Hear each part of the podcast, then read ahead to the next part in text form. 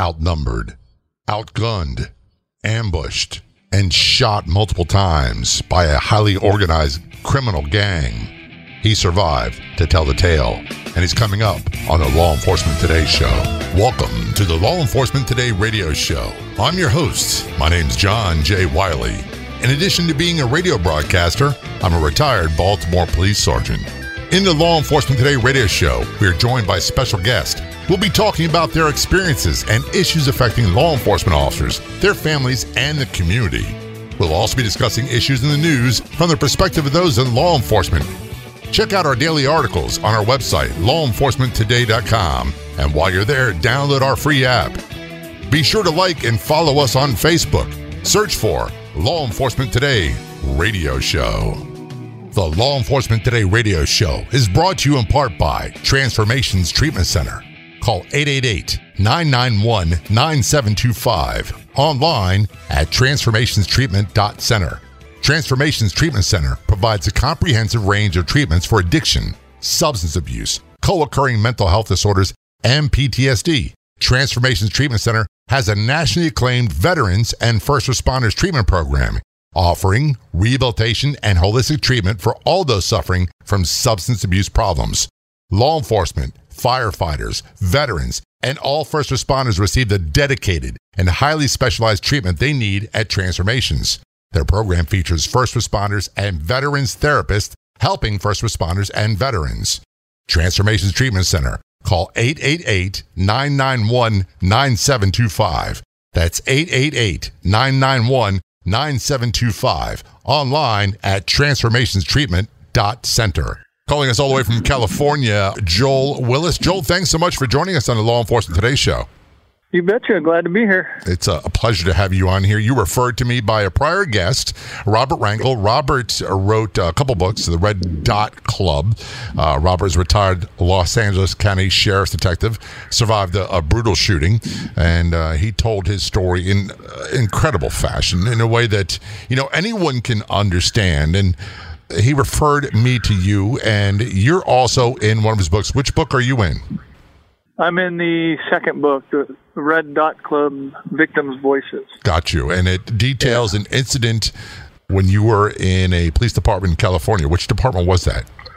Uh, I was with the City of Downey Police Department, East L A. East L A. Okay. All right. And uh, in that story, and I didn't read it, but I did have a chance to talk to you about it.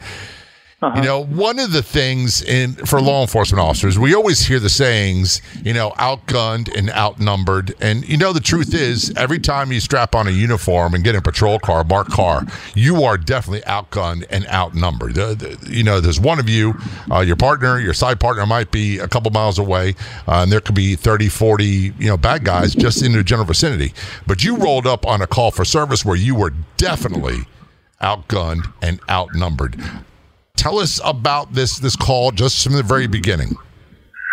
Well, it was uh, it was a Tuesday morning, oh five hundred in the morning. Me and my one of my patrol mates were doing our reports, and uh, a weird call came out that there was a possible robbery at the Pace Warehouse store. Now, Pace Warehouse was basically your Costco. Right. That's what it is. And that's an unusual time of day to have armed robbery calls. Yes, yes. The, the the R P, the reporting party, the person that called, said something very cryptic. It was, they've got guns, they've got rifles, I can't talk, we're being robbed, and then hung up the phone. So that's kind of what came out over the radio. Now, there were four of us working that night for the entire city, and the city's only just roughly thirteen square miles. But we had six guys, and we had to, two of them were over being paid overtime because they were filling in for two other officers that had been in a really bad traffic accident. So around three in the morning, the sergeants and administration cut those two overtime officers loose, so they went home. So it was just the four of us, and the call went to the North End units, Ralph and Bjarnason. And Randy and I were just sitting there, and we're like, "Hey, let's go, let's go up there and help them." You know, you never know. So uh, it was almost, you know, two hours away from end of shift. So we took off and started heading that way, and I, I, I distinctly remember flying down Florence Avenue and seeing uh, Bjarnason, for, I'm sorry, his first name's Keith, ahead of us, and then it was me and Randy, and I, I didn't see Ralph at all. But when we got there, Keith had turned, made a U-turn at the light, and then came back around and parked underneath the six oh five freeway, which was, which ran northeast parallel to the west side of the, the location. Gotcha. So we went back and parked under there, and there's a gas station that's open at five in the morning, and we all just assumed Pace wasn't open. Uh, the pay phones at the gas station, when you dial nine one one, they come up with the same address as the Pace Warehouse store. So you would think logically that the call would be at the gas station.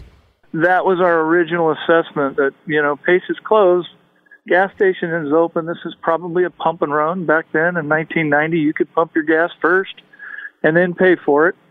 Obviously, they don't do that now.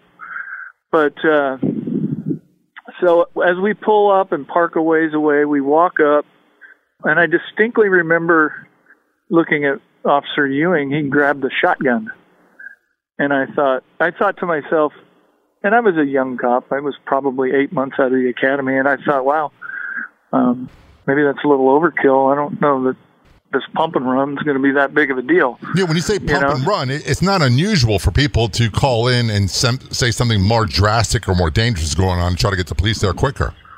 Oh, exactly, exactly. But what was funny, not funny, haha, but funny, when we walked up, I look and I see the Pace Warehouse, the front doors, there's usually a garage door that covers it, you know, overnight to lock the doors, the glass doors. Right. That was that was up, and the lights were on, and there was probably about twenty-five cars in the parking lot out front of Pace. And I'm like, why are they open? Had no, never even thought about them being in there stalking, you know, getting ready uh, that early. But then I thought, okay, uh, wonder what's going on here.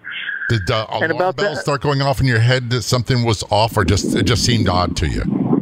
Just seemed odd at the point, but prior to that, there was a, and I found out later, prior to that, there was an alarm call at two thirty in the morning, and we never knew about it because the manager of the Pace was called by his alarm company and said they had an intruder, they had, you know, alarm deactivation, and he just said he would handle it, and he rolled over and went back to bed. And I guess what it was was, three of the suspects were cutting their way through the roof into the store. Now, that was unbeknownst to us. So as we cleared the gas station, Officer Bruner, Ralph, gets on the radio, and he says, I'm ten ninety-seven. He's, he's on scene, and he's going to go check Pace from the east. And we were walking up from the west. Three of us walking up from the west. He's going to the east. And as we're walking slowly, we're seeing all the cars.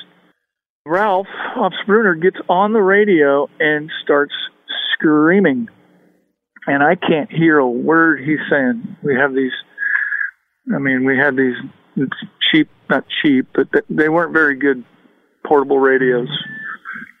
And even with the best ones, if you are, if you're very if you're loud screaming, or yeah. screaming, no one can yeah. understand you. Or in foot pursuits, yeah. you can't understand you either. So it's, exactly. it's worth us a try.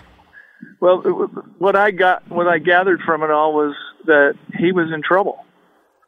You know, I couldn't hear what he said, but I could hear the fear in right. his voice.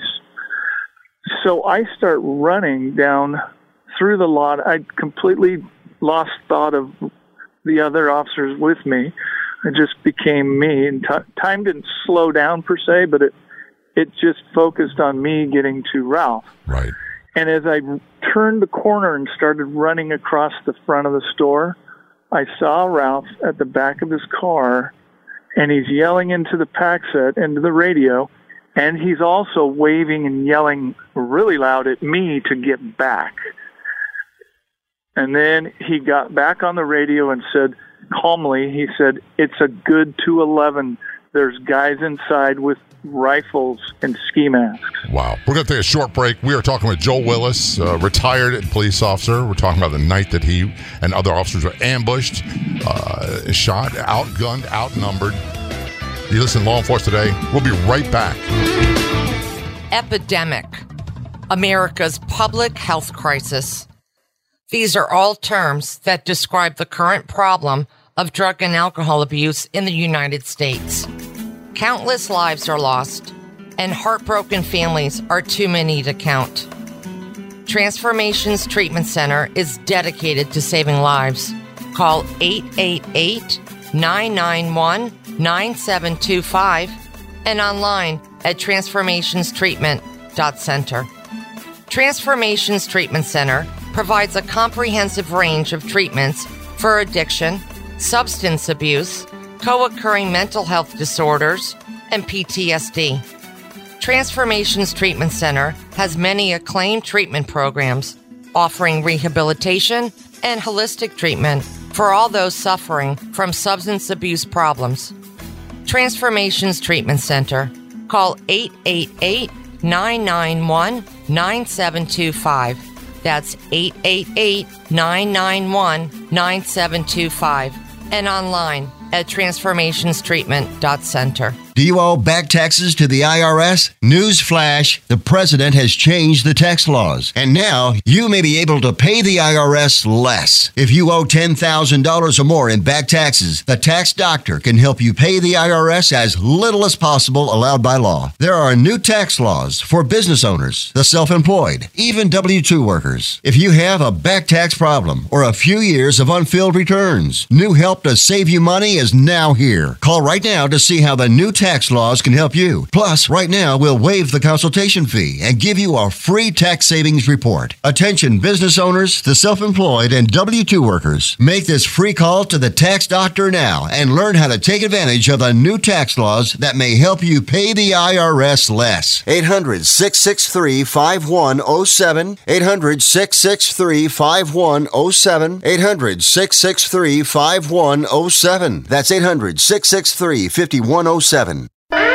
Warning, don't let your business get left behind in what is likely to be the biggest economic boom in recent history. If you need to build for your business to grow, call General Steel today for a pre-engineered steel building designed for your needs. No wasted space. Steel prices are expected to rise, but you can still lock in your price on a General Steel building. And you can still save as much as half the cost and time of conventional construction, as much as half. But you must call now. If you need a church building, office, warehouse, manufacturing space, retail space, or more, call General Steel today. You can still get the General's fifty-year structural warranty and General Steel quality, all at a price you can afford. So don't let rising steel prices put your project out of reach and stop you from making your company great. eight hundred, six one four, seven one eight zero. eight hundred, six one four, seven one eight zero.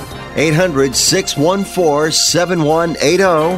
That's eight hundred, six one four, seven one eight zero. There are many sounds in your daily life. Ones that make you smile. Ones that help you relax. And there are some sounds that can help save lives. Wireless emergency alerts, now on many mobile devices, use a unique sound and vibration to bring you critical information about emergencies in your area. With updates from local sources you know and trust, you can be in the know wherever you are. Learn more at ready dot gov slash alerts. Brought to you by FEMA and the Ad Council.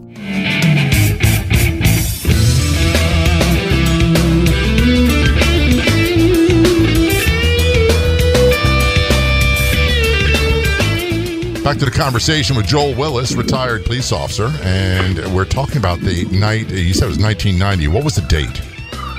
October ninth, nineteen ninety. So you're at the Pace Warehouse, you know, and it's five o'clock in the morning, and no one expects an armed robbery call at five o'clock in the morning. I didn't. It, burglaries, especially commercial burglaries, think, okay, you know, something to that. And they tend right. most often to not be violent. So it's, you know, you don't get your all blood all pumped up and the adrenaline going. But you're, yeah, plus you're tired. Yeah, exactly. you're, you know, you're exhausted. Yeah, was, and, and it was Friday. St- it was five in the morning. I was I wanted to go home. Right, fighting to stay awake. But then yep. your side partner, as we call it in Baltimore, starts screaming that you got an armed robbery. There's there's guys in the Pace Warehouse. They've got uh, long rifles and and masks on. What happened at that point?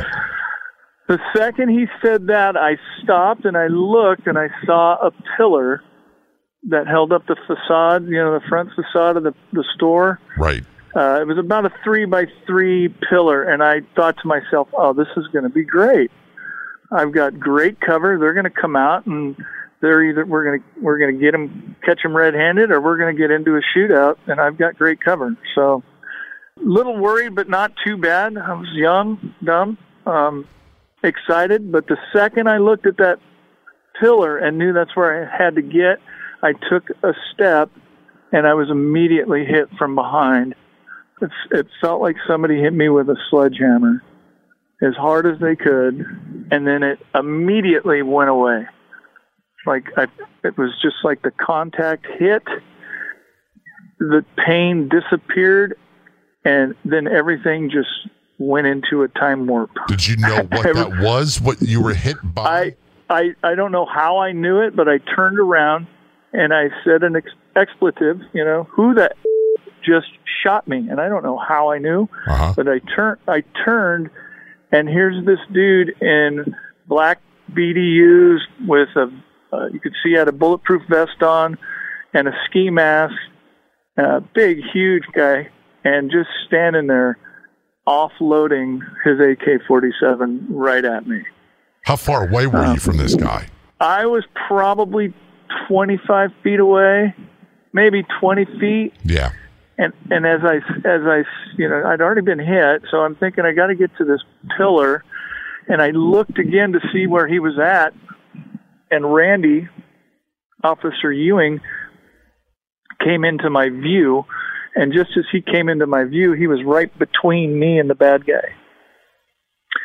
And Randy took two rounds on his right hip, right, right through his through his Sam Brown, through his le- leather belt. Right. It went through that, and then it blew out the front of him. So I saw, and it looked like he slipped on a like a banana peel, like a cartoon. You know, he just went feet up, his front side exploded in red, and I remember thinking to myself, he's dead.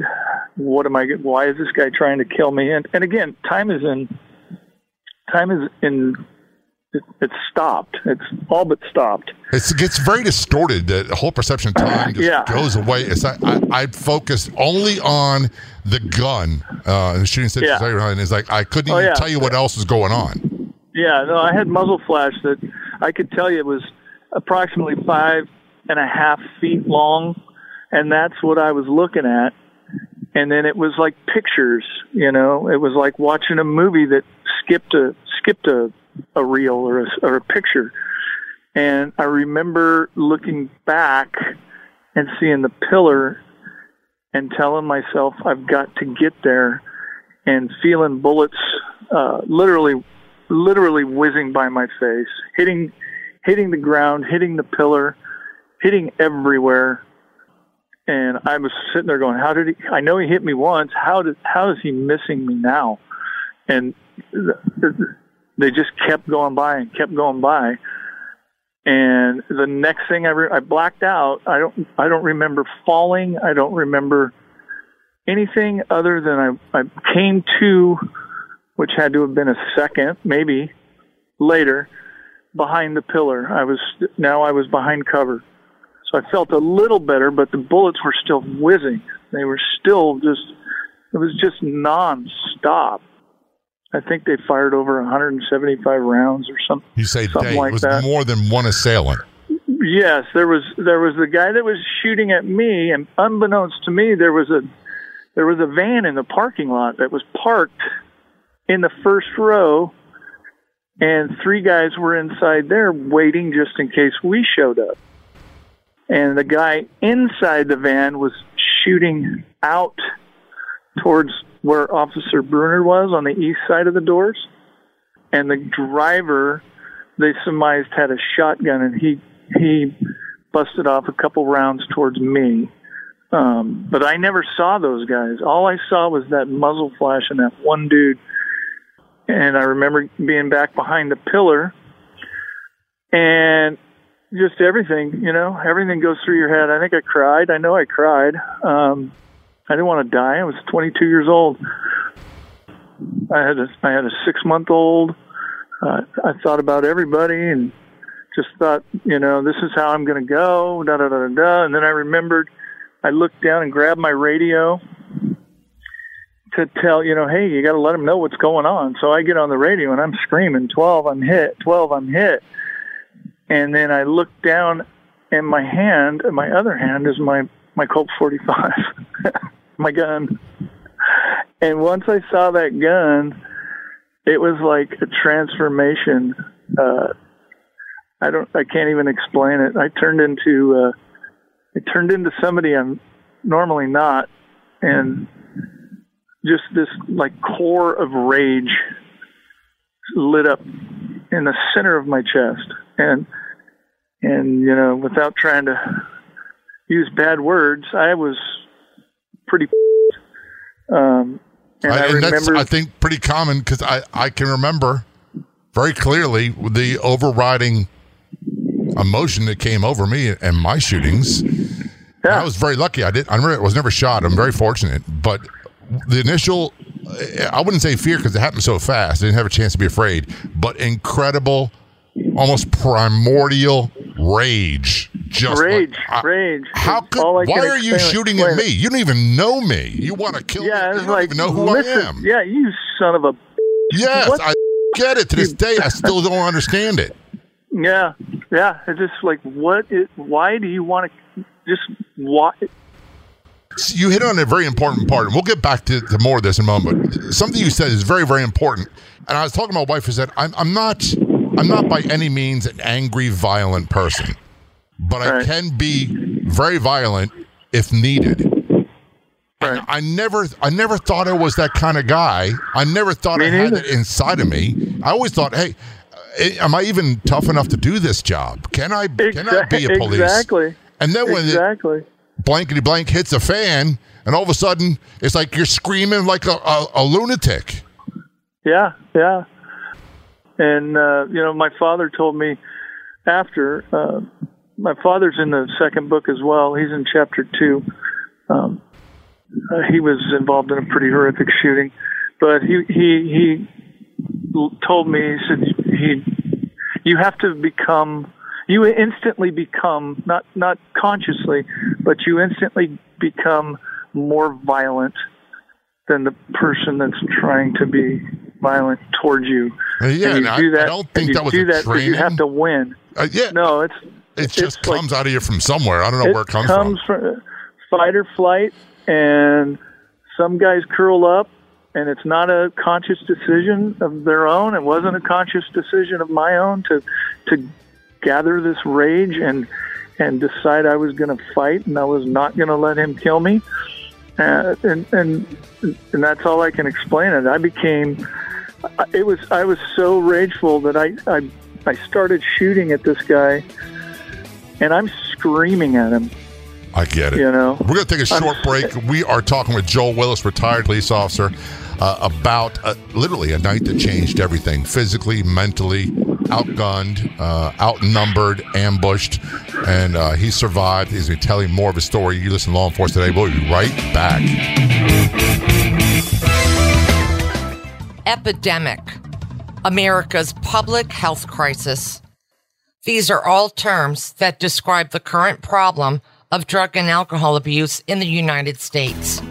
Countless lives are lost, and heartbroken families are too many to count. Transformations Treatment Center is dedicated to saving lives.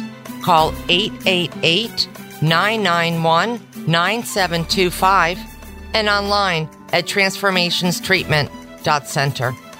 Transformations Treatment Center provides a comprehensive range of treatments for addiction, substance abuse, co-occurring mental health disorders, and P T S D. Transformations Treatment Center has many acclaimed treatment programs offering rehabilitation and holistic treatment for all those suffering from substance abuse problems. Transformations Treatment Center. Call eight eight eight, nine nine one, nine seven two five. That's eight eight eight, nine nine one, nine seven two five. And online at transformations treatment dot center. They'll challenge your authority because that's what kids do. But this car is your territory, and in here, your word is law. So when you say you won't move until everyone's buckled up, you won't budge an inch until you hear that click. Never give up until they buckle up. A message from the National Highway Traffic Safety Administration and the Ad Council. For more information, visit safercar.gov slash kidsbuckleup.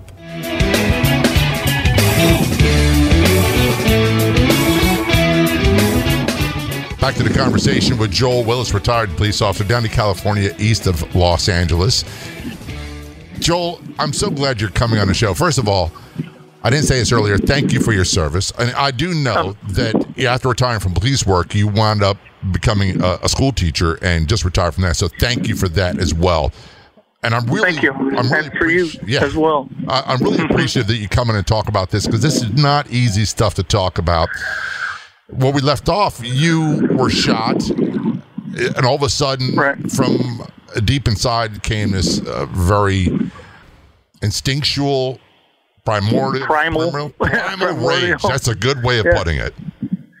And what was funny about it, when I tell people and they don't believe me, is I felt like I, I was outside of my body, as weird as it sounds, and I was watching myself perform by itself. You know what I mean? My yeah. body was, I was watching myself take my gun and shoot. And the second I started shooting at this guy, he started running across the parking lot. And as he started running, I'm, to this day, I distinctly remember the Cadillac dealership on the other side of the street still had all its lights on, and that just lit this guy up as a great silhouette. And as he was running, I just kept firing, and I hit him twice. I hit him once. He got down. He fell down.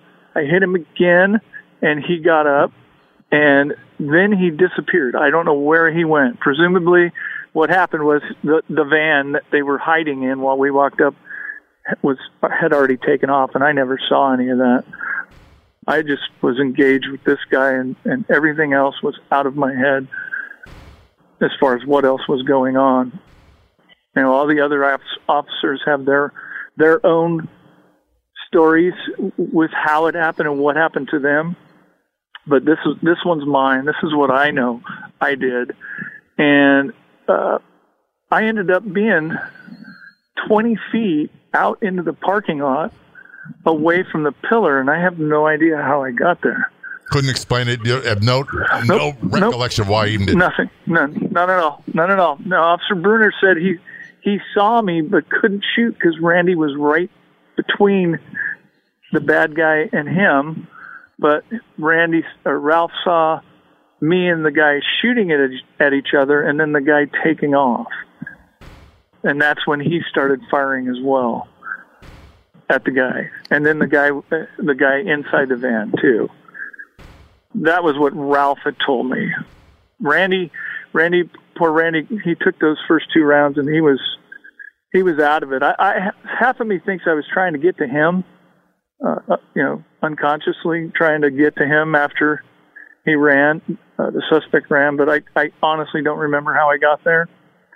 And then I remember what was funny. I was, you know, I told you I was eight months out of the academy, and you know what you do when you go to the to the firing range at the academy? You holster an empty gun, right? Right. What did I do? I holstered an empty gun. Yeah. And, and then I remember, what the hell are you doing? There's still three guys on the inside. They're going to come out here and kill us. They're going to finish us off. So I got my gun reloaded, and then as I was doing that, I got I got hooked by something. Uh, it was a Downey fireman, and I got drugged. I don't know, twenty feet out of the, out of the kill zone, and rushed onto a gurney, and then taken taken to the hospital. You know where they and it's still going up, on while they did that. It's it was. It was still going on while they did that. It was pretty impressive for the firemen, you know. I always make fun of them. We have, know, yeah. You know? And that's one of the things that people don't understand. We have, it's we're family, blue family, red family, and, and they, love, oh, yeah. they love the bust oh, on us, yeah. and we love the bust oh, on yeah. them. But, man, oh, yeah. they've saved yeah, my bacon so it. many times. Oh, yeah, for sure, for sure. And uh, they got me into the into the gurney and uh, into the ambulance, and they cut off my uniform, and there was probably seven seven rounds that fell out, ricochets and uh, whatnot that came out of my uniform, and it, and I had learned that I had been shot through my right arm. The bullet went all the way through the tricep, hit my vest right on the edge of the vest. Uh, and they were using the Chinese A K rounds, so it had a steel core. Mm-hmm. The vest stopped, the vest stopped the, the casing, but the steel core went through and went into my chest about a half an inch. Wow. And and didn't go all the way through. Had it gone all the way through, it would have gone right through my heart. We wouldn't have had this conversation. Vest, yeah, we wouldn't be talking. I wouldn't have family. I wouldn't have any of the lovely things I have today um, if it wasn't for that vest. And... Uh, Then I took another round in the hip, and the first round, the one I initially felt, that entered, the original round entered my right butt, right my my right butt cheek, just below it, and it traveled all the way down my leg, and it had to have ricocheted off my femur, and it blew out the right side of my knee, probably about the size of my fist. Was this big gaping hole, and that's what I originally felt. I never even felt the entrance wound. I, I, I just thought I got shot in the knee. That was the exit wound, and it, it blew out a gigantic hole, and that was the only one I knew until I got to the hospital and, and found out I'd been shot two other times. And this is at eight months out of the academy? Yeah, eight months. Eight months, yeah. And no one ever thinks that's going to happen, especially at five o'clock in the morning. They used to, yeah. When we worked midnight shift, it was like the worst time was between uh, four thirty and seven. Just trying to, just trying just to stay trying awake. To stay awake. Oh my, it, it's brutal. I actually fell asleep at a red light once in an old cruiser, and someone had come knock on my door. I was first in line, right. You know, because it's just oh, so yeah. hard, especially if you had court in the morning. So you're oh, just God, thinking, yeah. I just, I want to, I just want to go home, get to bed. And have nothing happen between here and out, or, and please don't give me an accident call or a burglary call. Right. Or anything like that. I just right. want to go home. And then you here you are in absolute, you and other officers in absolute fight for your lives. How yeah. many people were involved in this crew? It turns out that after the investigation, it was a group of anywhere from twenty-five to forty guys. They were all. They were all Black Guerrilla Family, which is a prison gang. Right. And they were all on parole for murder or armed robbery or some sort. And they would, and there was one guy, their leader, uh, he would send out crews of five to six, and they would go out and do these large-scale robberies where they would cut in through the roof, wait for employees to arrive, and then just hit the safe. It's usually after a holiday. This one was the day after Columbus Day, where the you know banks were closed back then, and then they would just go in with full force and uh, uh, full arm, you know, full arms. They, we had never seen anything where these guys were that prepared with A K forty-sevens and mini fourteens and and uh, bulletproof vests. So their outfit was soft body armor, radios. radios, they had everything. They they were yeah. they were this serious. Was, this was North Hollywood before North Hollywood, if you know the North Hollywood yes, shooting. I do remember this that. This is one. What it was. And yeah, this is that, all before the time when we had, you know, the advent of police officers having A Rs or other long rifles, oh, yeah, patrol no, rifles in their cars. A, I had a I had a Colt forty-five and a shotgun, no tasers, none of that less lethal stuff. It was I had a baton, a A Colt forty-five cocked and locked, and a Remington eight seventy. That was all I had. And I hate to break it to you, we had thirty-eight revolvers, a nightstick, and oh. mace that only worked on innocent bystanders and police. That's all it yeah, worked right? on. We're talking with Joel Willis, retired police officer. You listen to Law Enforcement Today. Don't go anywhere. We'll be back in just a few moments. We all know that law enforcement, first responders, and military have dangerous jobs. They see and experience traumas that most can't even imagine. And all too often, that takes a toll, leading to substance abuse, P T S D, and co-occurring mental health disorders. Transformations Treatment Center is dedicated to helping protect those who protect.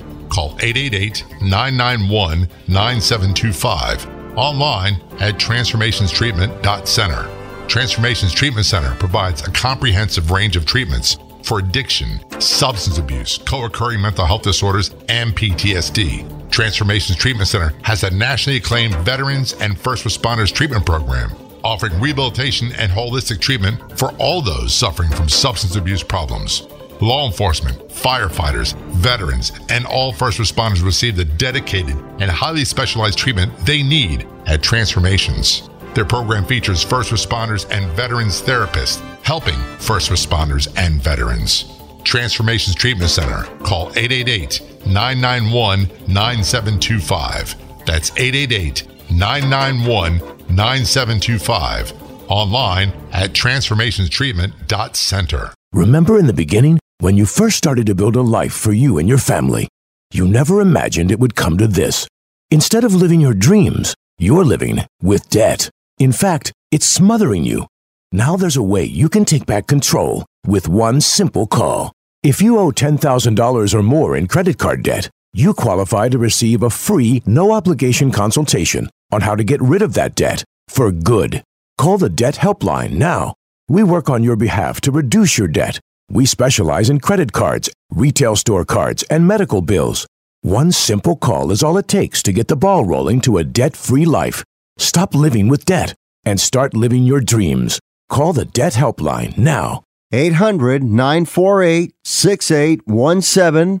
eight hundred, nine four eight, six eight one seven. eight hundred, nine four eight, six eight one seven. That's eight hundred, nine four eight, six eight one seven. Listen, my life changed because someone was there to get me to use drugs.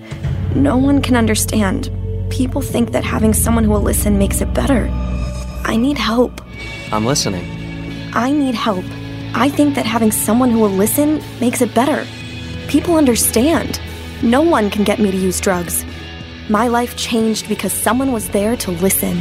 Go to here to listen dot com for tips and tools to turn addiction around. Brought to you by the Ad Council. Welcome back to the Law Enforcement Today show. I'm John J. Wiley, joined by Joel Willis. Joel, a retired police officer. And you were confronted by serious, hardcore, organized criminal gang members that were outfitted with the A K forty-sevens, Mini fourteens, soft body armor, radios, and they were committed to being engaged in gunfire with police if that's what it came to. And that's what it came to for you and your partners. Yeah, yeah, unfortunately. And that's not something we encounter much. Most of what we get, we say it's the, more the... I can't believe, you know, this this guy on the street corner would try to take a shot at me. He, they're not they're not organized. They're not trained. They don't plot things out. It's more fly by the seat of pants crime. But to encounter something like this, that's a totally different story. Yeah, I mean, most of your most of your officer-involved shootings are within six feet, within ten seconds, and less than twelve rounds. This was probably a minute and a half. We were sprawled throughout the parking lot, and there was over one hundred seventy-five rounds fired. And this is uh, why, this is the reason why we have so many law enforcement officers. That in North Hollywood bank robbery shootout, uh, that we have uh, uh, patrol rifles and what people yes. deem to be military-style equipment that so many people have a problem with. I would have given anything if I was in a situation that you were in to have just one of those. Oh, it would have been nice, yeah. In fact, we didn't get any of that stuff until after the North Hollywood shooting. They didn't, they, they tried to, to let us carry stuff. I I had an A R fifteen of my own. I threw in the trunk. I was, I'd rather be judged by twelve than, than carried by, by six. six. That was our saying too, for sure. Uh, and, you know, it's, I'll take my it's so funny we can laugh day. about that, but that's that was the mindset then, and it's the mindset now. And unfortunately, a lot of ones that do survive are twelve tried by twelve. Yeah. And it's horrible. I mean, today, what was it today? The stupid Colin Kaepernick ad, yeah, or whatever for Nike. I mean, what's his, you know, what's his protest? Police brutality. Okay, that happened. That's that's like, you know, very vague, less very than one, ambiguous. Less than one. Right. Yeah, vague and ambiguous. All police brutality happens happens less than one percent of the time. You know, from all the officers employ. It's ridiculous. It's and I don't know ridiculous. If any officer, myself included, that would tolerate any of that stuff, uh, would no. condone any of it. And when we find out about it, when they find out that someone, you know, did something like that, you're like, yeah, okay, the, get the, rid of yeah. them. Try them, arrest them, do what you guys do. We don't want them among us because it makes life difficult for everybody, not just the yeah, police, exactly, everybody. Exactly. I mean, I was there in Rodney King, and I remember being seeing the video and thinking, yeah, they probably could have done ten different other things, yeah. but they didn't, and now we all look like thugs. Yeah. We all look like... And it, now it's causing the riots that I had to go to, you know, two years after recovering and back. I had to be back in the riots, you know, because of some stupid actions, you know. How long and did it take you to recover found, from your injuries? It took me six months to get back into a patrol car. And then I rode along with a guy for about two weeks. So I, I was back on my own. It, A little over six months. A lot of people wouldn't do that.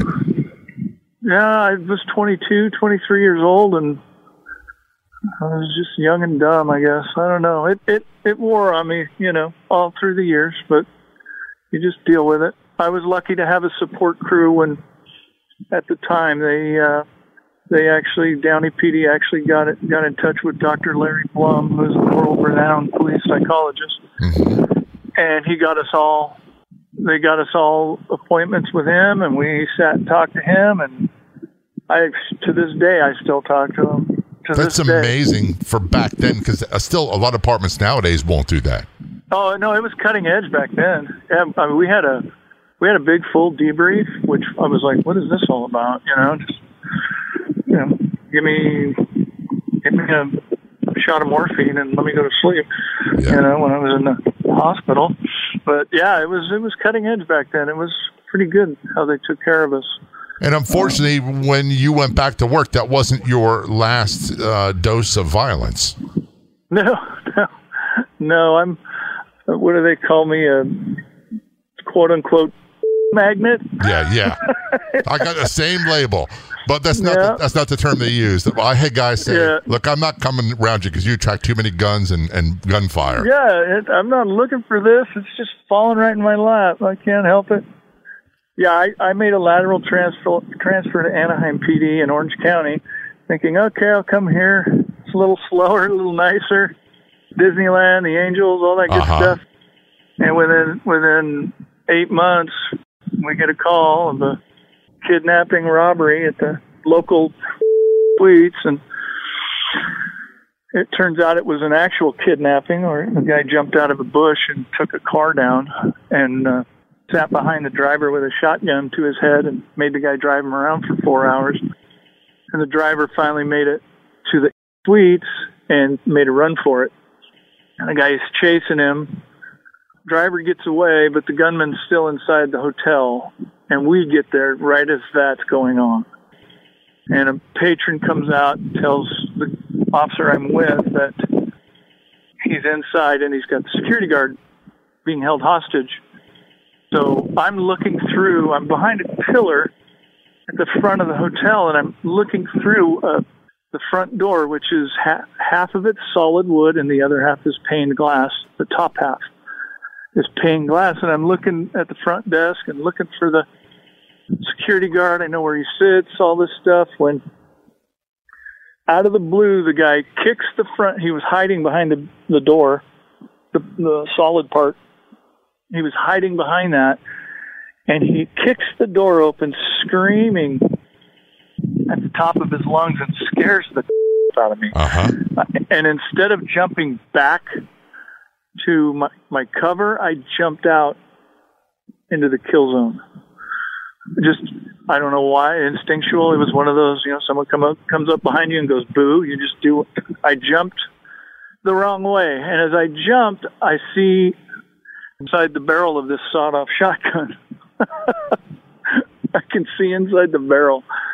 And if I have my gun up and I, I yell, and as I'm yelling, I fire. And my first round went click, and it didn't go off. And I remember closing my eyes, grabbing the gun, praying there was a bullet in the chamber because I didn't want to read the newspaper or my family to read the newspaper clip- clippings. An officer was killed because he didn't have a bullet in his gun. Right.